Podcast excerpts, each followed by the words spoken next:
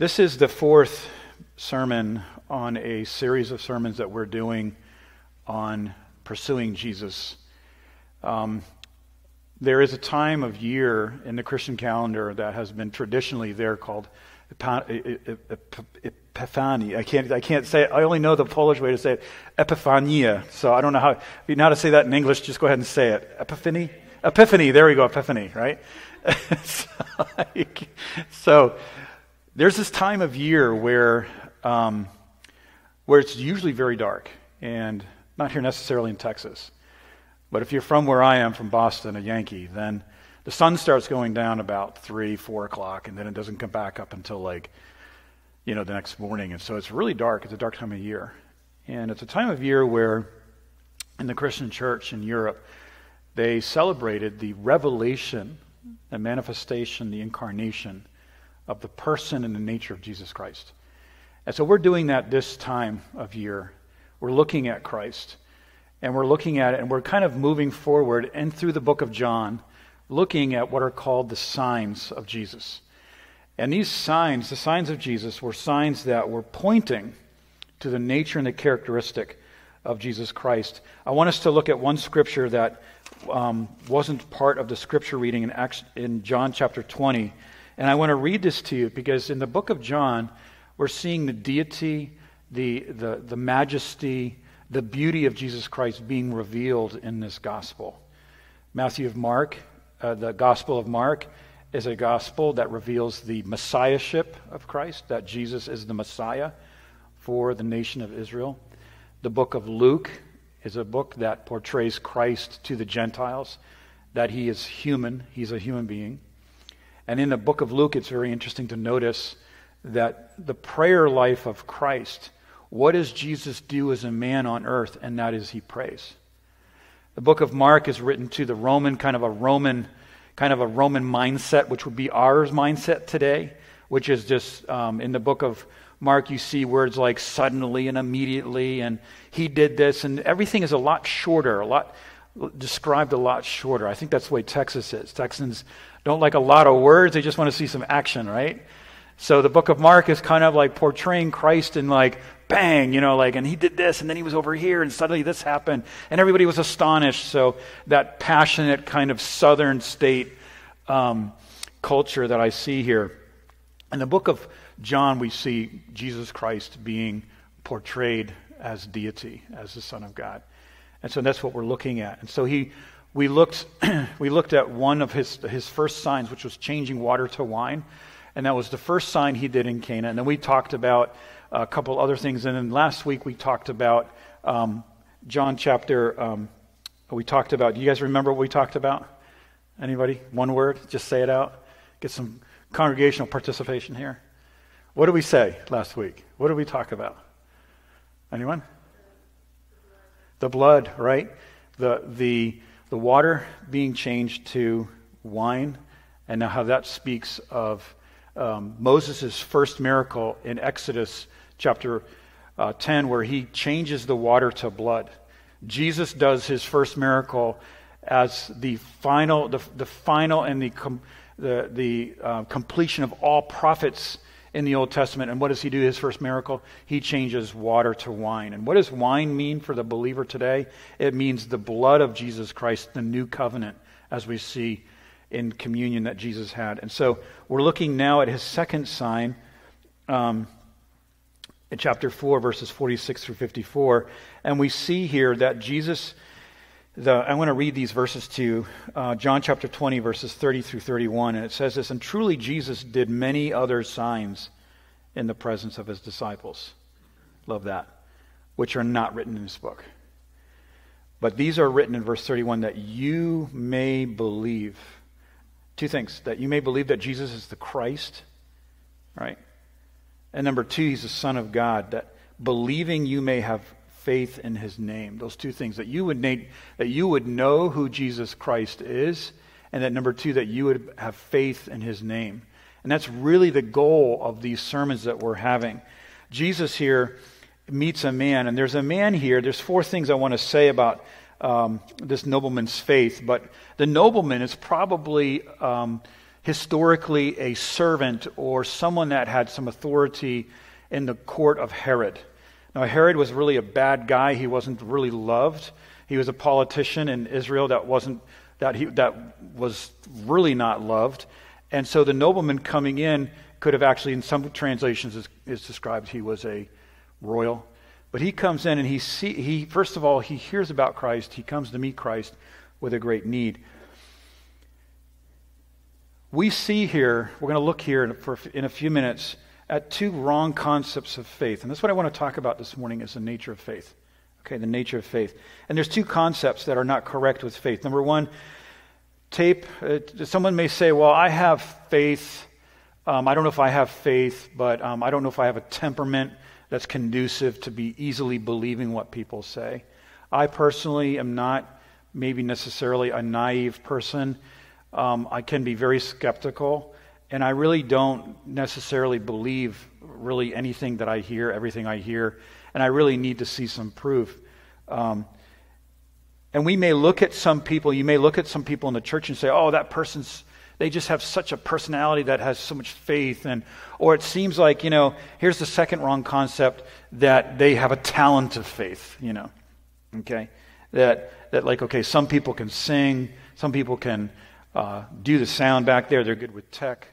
Um, and there's some people that can, you know, can do things that other people cannot do. And some people look at someone that, that they say, well, they have a gift of faith. Well, that's not necessarily what Jesus is talking about here. Saving faith, sa- faith in Jesus Christ that leads us to a place of salvation, is not something that some people have more of and other people don't have. I remember there was a kid in my school, very moral kid. My dad wasn't even saved. I couldn't even believe he said this. And I said this to my dad.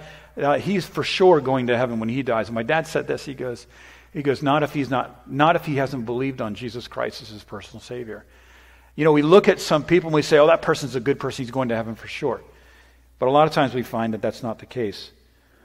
So the nobleman here comes to Christ. He has a son that's dying, and that he needed a life giving um, miracle. He needed something to happen. And there's four things here. So, what I want to say before we get to the fourth thing is that faith is not just for some people. Faith is really for everyone. Saving faith is for everyone. And it doesn't matter how much you have or how little you have. And we're going to see that at the end of the message. Four things about that we see about this nobleman in verse 46. And let's look at this together. So Jesus came to Cana, again to Cana of Galilee, where he had made water to wine. There was already a reputation. And this is the first thing that we want to look at is that faith, to have faith, to grow in faith, to exercise faith, to even have faith, first of all, we need to get some information. We need to hear a report. We need to hear about Christ. The word is out. Jesus is coming back to Cana of Galilee. And the word is out that this man is a miracle worker, that he does things. It is so incredible what he does. And this nobleman, which is, he is in Capernaum, and there's about 20 mile walk, about that, about five hour walk uh, for him, five or six hours, depending on how fast you walk. And he walks that whole distance to meet Jesus. He hears that he's there and he walks out there. He takes, he takes the authority, he believes on the authority of the report that this man can make a difference. And my son is really sick. My son is at the point of dying. And this is what the nobleman's thinking. I don't know how many of you, uh, I mean, I know many of you here have kids. Can you imagine a father who's at a state of desperation and his son's going to die? Like they've done everything and his life is ebbing away like it's just like, and this is the, the way it is in the Greek here. It says, the, the nobleman says later, my dear, precious son in the Greek. My dear kid, my, my, my sweet son is dying. And that's how he speaks to Jesus. First of all, he doesn't start with that. He starts with a report. He hears, maybe firsthand, someone says to him, you know, Jesus is coming to town. And so what does he do? It begins with hearing a report.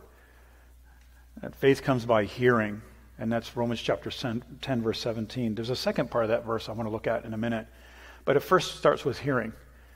I think sometimes there are people in this room that we hear God do miracles for other people, right? You ever been in a place where I wish God would do that for me? you ever been there? Like it doesn't seem to like ever happen, you know? And then it happens. The report first happens. There's a report. And the report, the report begins to build some faith, it begins to build some information. The second thing is verse 47 and he went to him. That's the second step. First, faith comes by hearing. Hearing a report, hearing a testimony. That's why if you go through some hardship, I said this to one family as they were coming in. If you go through some very hard things in your life, remember, suffering is not just for you. It's not just, you're not the end purpose of suffering. It's really for other people. I think selfish suffering is I suffer something and it's just for me. No, it's not for just for you. It's for someone else that's going to cross your path and you're going to say something to them that just totally sets them free. That's the purpose of suffering. It's for the body's sake. It's for the sake of the body of Christ. It's for your family. We have to go beyond that. He went to him. He went to him. This is important because we have to go beyond just hearing a good report. We can come to church here and just hear some great things, but then there's a point where we go home and we have to take that step towards Christ, towards what we hear. We need to position ourselves to be in a place to connect with the person of Christ. What does that mean? To position ourselves to be in a place to connect with Jesus Christ. That's why church is so important.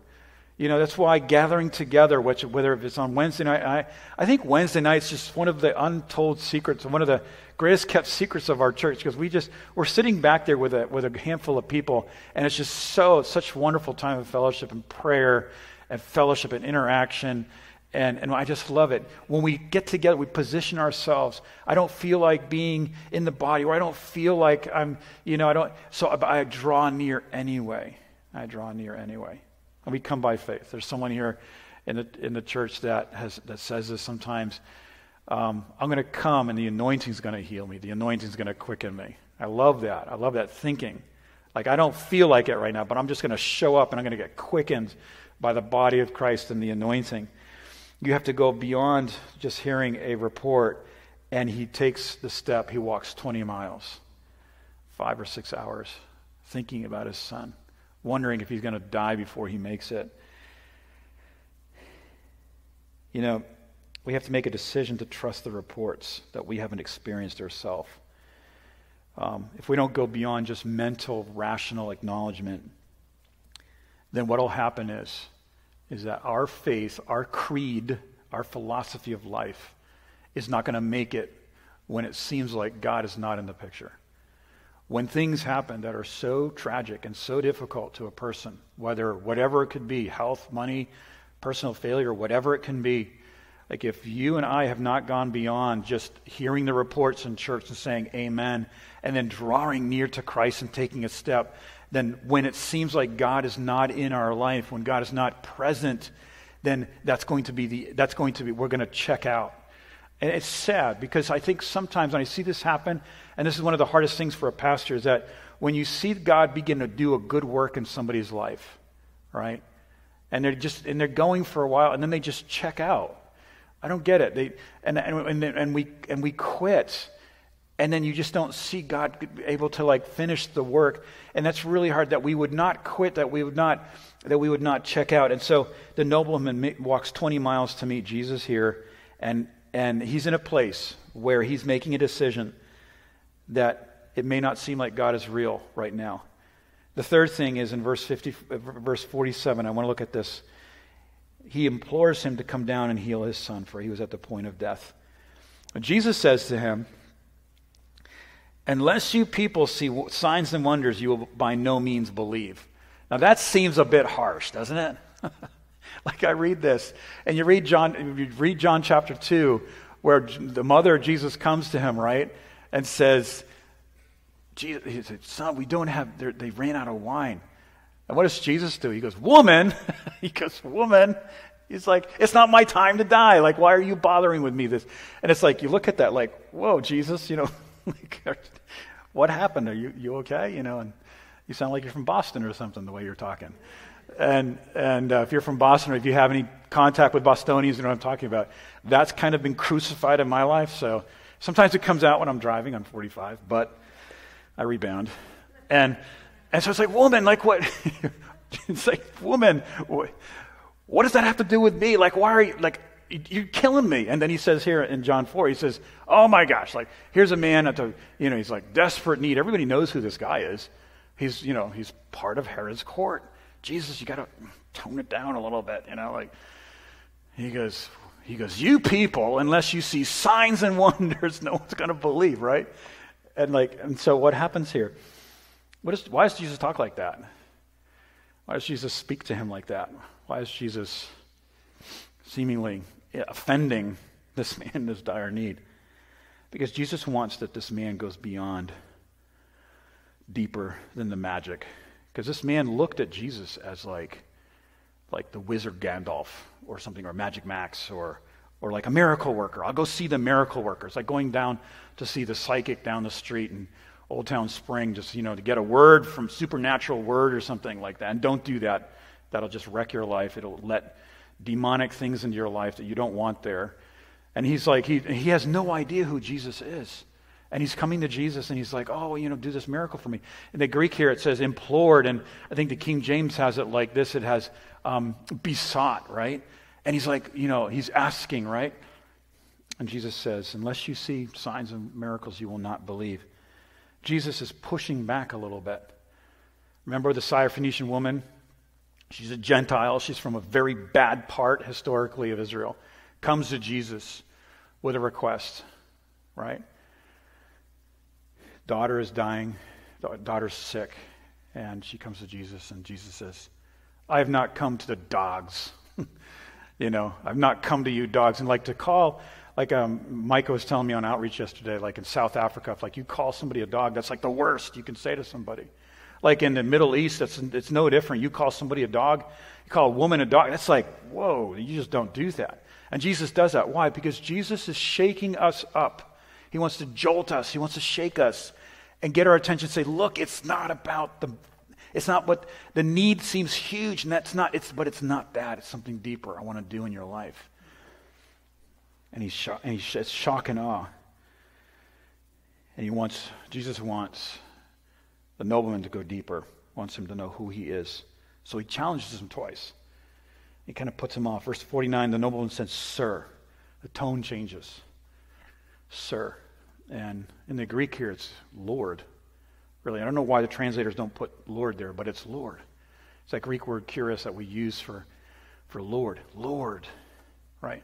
Remember when Paul's on the road to Damascus? He gets knocked off his horse and he gets up and he goes, I get it, Lord. What do you want me to do? He says, Lord, something's changed. The shock and the awe of the circumstance. And Jesus' seemingly uncompassionate, offensive response shakes him up, and there's, a, there's something that breaks. And, Jesus, and, the, and the man turns around and says, Sir, would you please come? Would you come before my child dies? And no one said, Sir, my little, my, my dear son. The, the, the tone changes. And verse 50, Jesus says to him, Go thy way, your son lives. And what's the difference here? You know, this is, this is the second put off. Maybe we don't see this in the English, but what the nobleman is saying, he's asking two things Come with me, 20 miles, walk with me. I could just use the company. It's very hard for me right now. And number two, do something for my son and heal my son because he's dying. And Jesus says, No, I'm not going to go with you. I'm not going to walk 20 miles with you. The answer to that is no. But you go. You go. You go your way. And this is fun. This is amazing what's happening here because, because the man here is not only pleading that he'd come with him, but he's pleading for comfort. He's pleading to have someone understand where he's at. And that was hard. The, and, and, this is very important to see this because what is the, the great scope of what Jesus is saying here? And we don't see it so clearly, but if you look at every prophet in the Bible, in the Old Testament, every prophet, the greatest of the prophets, Elijah or Elisha or Moses, all of them had to do, when they did miracles, they had to be what? Physically present. Right? So Elijah had to put the staff on the boy's face or, or on the man's face. He had to be there physically. Moses had to physically be there when he, when he parted the sea, right? Jesus here has the audacity to say and do something that no other prophet has ever done. He's going to talk like a God. He's going to say something and it's going to happen. And what does that remind us of? Genesis chapter 1. God spoke and it was, right? We are kind of the people, at least I am, like I said, let's go, we're going to go do this. And then we go, let's go, do, let's, let's go plant a church in Texas, right? And then we go and do it. We go and plant, we're working. And, but Jesus says, let there be, and it, there is. And so he says to this man, He says, Go your way, your son lives. And that Greek, that Greek word there is not just biologically, but it's a word that's used to describe life that overcomes death. Zoe. It's resurrection life. Because you know what? We can, Jesus can do something for, for you biologically in your life, but that's not going to be really the answer that you and I need. Jesus is digging deeper, and he says, Go your way. So what happens? The man, the man, um, this is number four, verse, verse 50. The man believed the word that Jesus spoke to him and went his way. That's very powerful.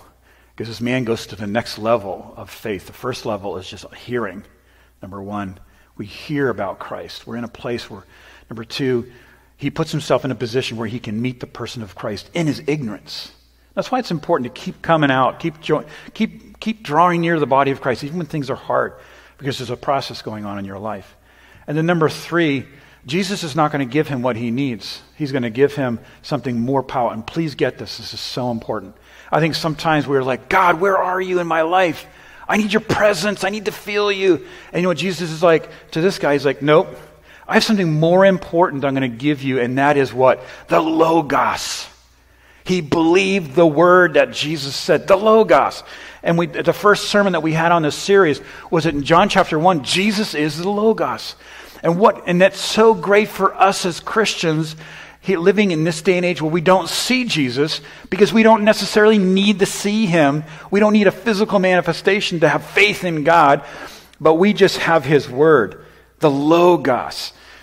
And this is where faith begins, the Logos. Amen, Pat? Right? Amen? Like that's where Logos begins, right? That, that, that's, this is where faith begins when we, Jesus says something and the man's like, okay, I'm going to walk home another 20 miles, all right? And I'm not really sure what's going to happen. You ever, God, God ever give you a prom- promise with no physical manifestation, no, no physical sign, you know, no signs and wonders, you know? And he starts walking back. And do you think, when he's walking back, do you think he's thinking, Yes, Lord, I believe. I believe. I'm walking in my, in my victory. I'm claiming this for myself. I'm, and maybe that I mean, we do that maybe, but he, I don't think he's doing that because he's not really religiously trained. He's walking like, you know, this could be really bad. I could be going back, and my son could be dead. There's no cell phones at that time, no emails or text messages. And he's walking. And it's a long five hours. He's walking, and he's thinking, you know, I made a decision, and I'm putting my son's life on the line here and I'm going my I'm going my way. And this is the this is the third th- this is the fourth thing I want to say is that take the take God at His word, and when we do that, we're we're we're going to another level. Our faith is beginning to grow. There's a story that I heard this week about a tightrope walker in the 1800s. He was from France, and his name was Charles Blondin. And how many have heard of that guy? Okay, how many have watched somebody do tightrope walking? Okay. Um, I watched a video the other day of a guy who, uh, in the 70s, crossed between the two Twin Towers on a tightrope, and he snuck up there. He was spying it out, and he's walking across it, and just these, these people just have no fear of death. Charles Blondin was a guy who, um, when you say his name in some circles, it's equivalent. It's a, it's it, it, it's equivalent to type tightrope walker and it's a big name in those circles. And so um, he's known for crossing the Niagara Falls, and it's 1,100 feet in the air. Um, and in his life, I checked this out, his life doesn't end with him falling off a, a rope. Um, he actually marries three times and he has eight kids. And the one time he does fall off the rope is when the rope broke. Two of his workers were killed, but he survives. He's uninjured, right? And so he's doing, he's like, he's crossing over, he's doing these stunts. And it, um, one time he crossed over with, you know, um, with a wheelbarrow. Another time he's walking over with, uh, he has, he's got like a little uh, portable stove and some eggs, and he, and he gets out to the middle of the wire and he makes scrambled eggs and he eats it. Um, next time he goes out with a chair and, you know, and he, and he balances the chair, not just on two legs, but one leg on the tightrope and he stands on the chair. Now you hear these stories and you wonder, like, is that is that true? There's no way to fact check it. But he's standing on the chair. Another time he takes his manager and he's carrying his manager on his back across the tightrope. One day he, he does all of that and he comes to the crowd and he says to the crowd, Do you believe that I could take a person in this wheelbarrow across the tightrope? And everybody's like, Yeah, you can do it. Go for it. We know. We, we've seen you do it. Go for it. And, and he goes, Well, which one of you would like to jump in the barrel? I'll take you across. That's what we're talking about right there. Jesus, we know that Jesus can do this. We've read the accounts. And now it's the ball's in our court. We can just say, you know what? I'm getting in the wheelbarrow. I'm saying yes to Jesus. and this could be crazy. This could be, this could be exciting. But you know what? There, we've been made, there's something that's inside of every human being here, no matter what our age is. And we hunger the life of faith. We hunger the adventure of walking by faith. We hunger that doing something so crazy and insane and so impossible. Why? Because there's a part of us that's eternal in, in Ecclesiastes 3.11 and Ephesians 3.11, two twin verses, tell us that there's an eternal part of us that really craves and hungers eternal purpose. And when we don't live in this radical life of faith with Jesus Christ, jumping in the wheelbarrow, then there's a part of us that dies. That's why we have young people today doing the craziest things, like getting, jumping off a bridge with just a string tied to their ankle. We, why do we do that? Because we, are, we hunger for the life of faith, that radical life of faith. And so this, the, the invitation of Christ here to the nobleman is the same to us, where we are being called out of nominal Christianity into a radical life of faith, where we get to meet Jesus Christ. Jesus is pushing the nobleman beyond rational belief. And as he walks home, he's thinking, and the nobleman, his servant, comes up running out and meets him and says, Your son lives your son lives. What's the conclusion here? Verse 52. Um, verse 52. And when he inquired of them the hour that he had gotten better, because he's thinking, he's like, oh, when did that happen? He's already got it in his mind. They said, yesterday at, at 1 o'clock in the afternoon, the fever left him. In verse 53, the father knew what it was that the same hour that Jesus said, Your son lives. And he himself believed in his whole household. What is the goal here of Jesus? That his son would live, yes, but there's something more. That he himself would believe in his entire household. There are things that you and I suffer that your family needs to see. Your family members need to see how, you, how things are. Your kids need to see when things are tough and you don't know what you're going to do. And they need to hear dad say to mom, We're going to pray and the Lord's going to bring us through. Do you know why? Because that builds faith in your kids. It builds faith in your spouse. Maybe you have a spouse that's not a believing spouse. When we exercise faith like that, then we're manifesting life to an unsaved spouse. I, want to, I just want to say two things before I close. Living faith grows pure and strong in the furnace when it seems Jesus isn't answering our prayers and just the opposite is happening. When you're praying for things and just the opposite is happening, it seems like a furnace. But that's when your faith is growing much more precious than gold. And number two, living faith saves by its object. I want to camp out here before I close. Living, life giving faith, faith that, that, that moves mountains, is a faith that saves by its object and not by its quality or quantity. So, what do we mean by that? I'm going to ask Micah to bring up this, um, this chair. Um, what does that mean? Um, there, there are two types. There's two types of, of, of faith that I want to illustrate, and one of them is um, the wrong type. Well, actually, really, both of them uh, are are are wrong. Thank you, Micah. So maybe you've seen this illustration before, but I want to just take it to another level, if I can. And I don't want to hit these flowers, which I just did. Um, when we look at a chair, there's two ways we can approach a chair if we want to sit down. Number one um, I don't know anything about the chair, right? And I could be, it could be like, maybe not a great looking chair. This looks sturdy. But I could look at a chair and just really hype myself up in optimistic faith, saying, you know what? I'm going to sit in this chair and it's going to hold me. I believe it's going to happen and I'm psyched up and I'm going to do it. And then you sit down and the chair just crumbles underneath you. All right? And that's not great. Has that ever happened to you? Usually it happens in a formal event when you're really dressed nicely in front of people that you want to have you be respected, and, and then you're just, you're, flat, you're flat on your behind. And then the second thing is just, this is like, an, you know, it's very obvious this is a very incredibly strong chair, but I don't have the courage to sit down in it. I'm asking all these questions. I'm paranoid. Like I'm thinking, I'm maybe living in past experiences of bad chairs. And I'm looking at this chair, and other people have sat there. I've seen people sit in it. And I look at it, and I have weak and wavering faith in the chair. And so I don't sit because I don't want to fall. I don't sit and I don't rest because I don't want to fall down. Let me ask you a question. How much faith do we need to sit down in a chair? Ah, that feels good. How much faith do we need to sit down in a chair? Anybody? It's not a trick question. Just enough to sit, right? Just enough to sit down. That's all the faith that we need. The point here is, and if there's only one thing that you remember from this message, take this home with, with you.